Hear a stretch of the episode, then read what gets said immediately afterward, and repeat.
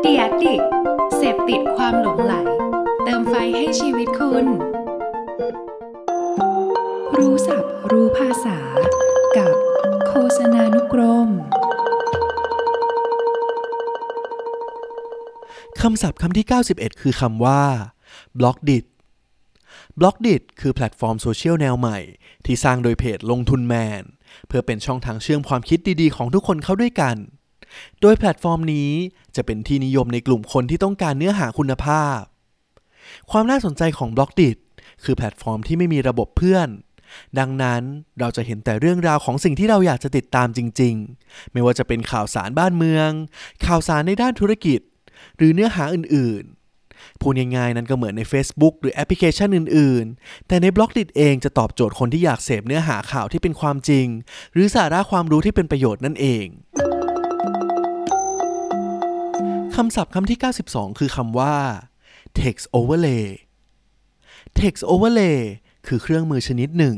ที่ใช้สำหรับตรวจสอบจำนวนตัวหนังสือบนรูปภาพ ที่เราจะใช้ซื้อโฆษณาบน Facebook ซึ่งถ้าหากคุณทำรูปภาพที่มีตัวหนังสืออยู่ในเกณฑ์ที่ Facebook กำหนด การทำโฆษณาของคุณก็จะไม่มีปัญหา แต่หากรูปภาพของคุณมีตัวหนังสือมากเกินเกณฑ์ โฆษณาของคุณก็จะมีค่าโฆษณาที่สูงมากขึ้น หรือในบางทีจะไม่สามารถแสดงผลโฆษณานั้นๆ ได้เลย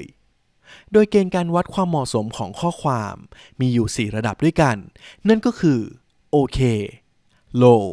medium และ high ดังนั้นก่อนที่เราจะทำโฆษณาใน Facebook ทุกครั้ง อย่าลืมเข้ามาเช็คใน text overlay กันด้วยนะครับำศัพท์คำที่ 93 คือคำว่า branded tag branded tag หรือ branded content คือฟีเจอร์หนึ่งของ Facebook ที่เปิดโอกาสให้ publisher หรือ content creator บน Facebook สามารถแท็กไปยังแบรนด์ของผู้สนับสนุนโพสต์นั้น ๆ ได้ โดยจุดประสงค์หลักในการทำ branded tag หรือ branded content นี้ ก็เพื่อที่จะบอกว่า นี่คือการสร้างสรรค์คอนเทนต์ร่วมกับแบรนด์ ซึ่งแสดงถึงความจริงใจ โปร่งใส ที่มีให้ผู้ติดตาม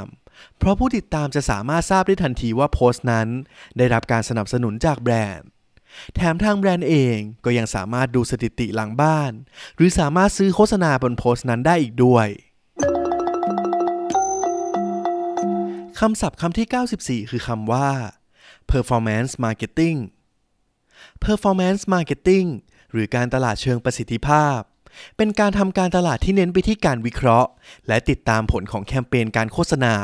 เพื่อใช้งบประมาณที่มีอยู่ให้คุ้มค่าและเกิดประโยชน์สูงสุด โดยหลักสำคัญของการทำ performance marketing จะต้องเป็นการวางแผนการตลาดที่วัดผลได้ และนำทุกปัจจัยที่มีผลกับยอดขาย เช่น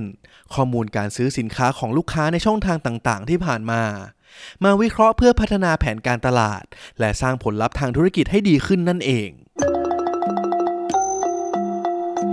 คำศัพท์คำที่ 95 คือคำว่า vertical video vertical video หรือวิดีโอแนวตั้ง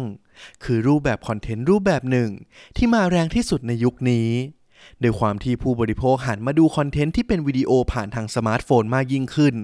ทำให้ผู้ผลิตคอนเทนต์ต่างๆ ก็ต้องสร้างสรรค์วิดีโอที่เป็นแนวตั้งมากยิ่งขึ้นเช่นกัน โดยสิ่งสำคัญในการทำวิดีโอแนวตั้งนี้ นั่นก็คือขนาดของวิดีโอ ที่คนทำคอนเทนต์จะต้องเข้าใจว่าแพลตฟอร์มต่างๆ นั้น เราควรทำวิดีโอในลักษณะของไซส์ไหน ซึ่งขนาดที่เป็นลักษณะสำคัญ นั่นก็คือขนาด 9 ต่อ 16 โดยขนาดนี้ก็เป็นขนาดที่นิยมใช้ทั้งใน Instagram Story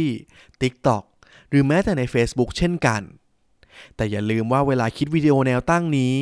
ไม่ใช่ว่าทุกวิดีโอจะสามารถมาทำได้นะครับ อย่าลืมคิดเผื่อไว้ล่วงหน้าด้วยนะครับ รู้ศัพท์ รู้ภาษา กับ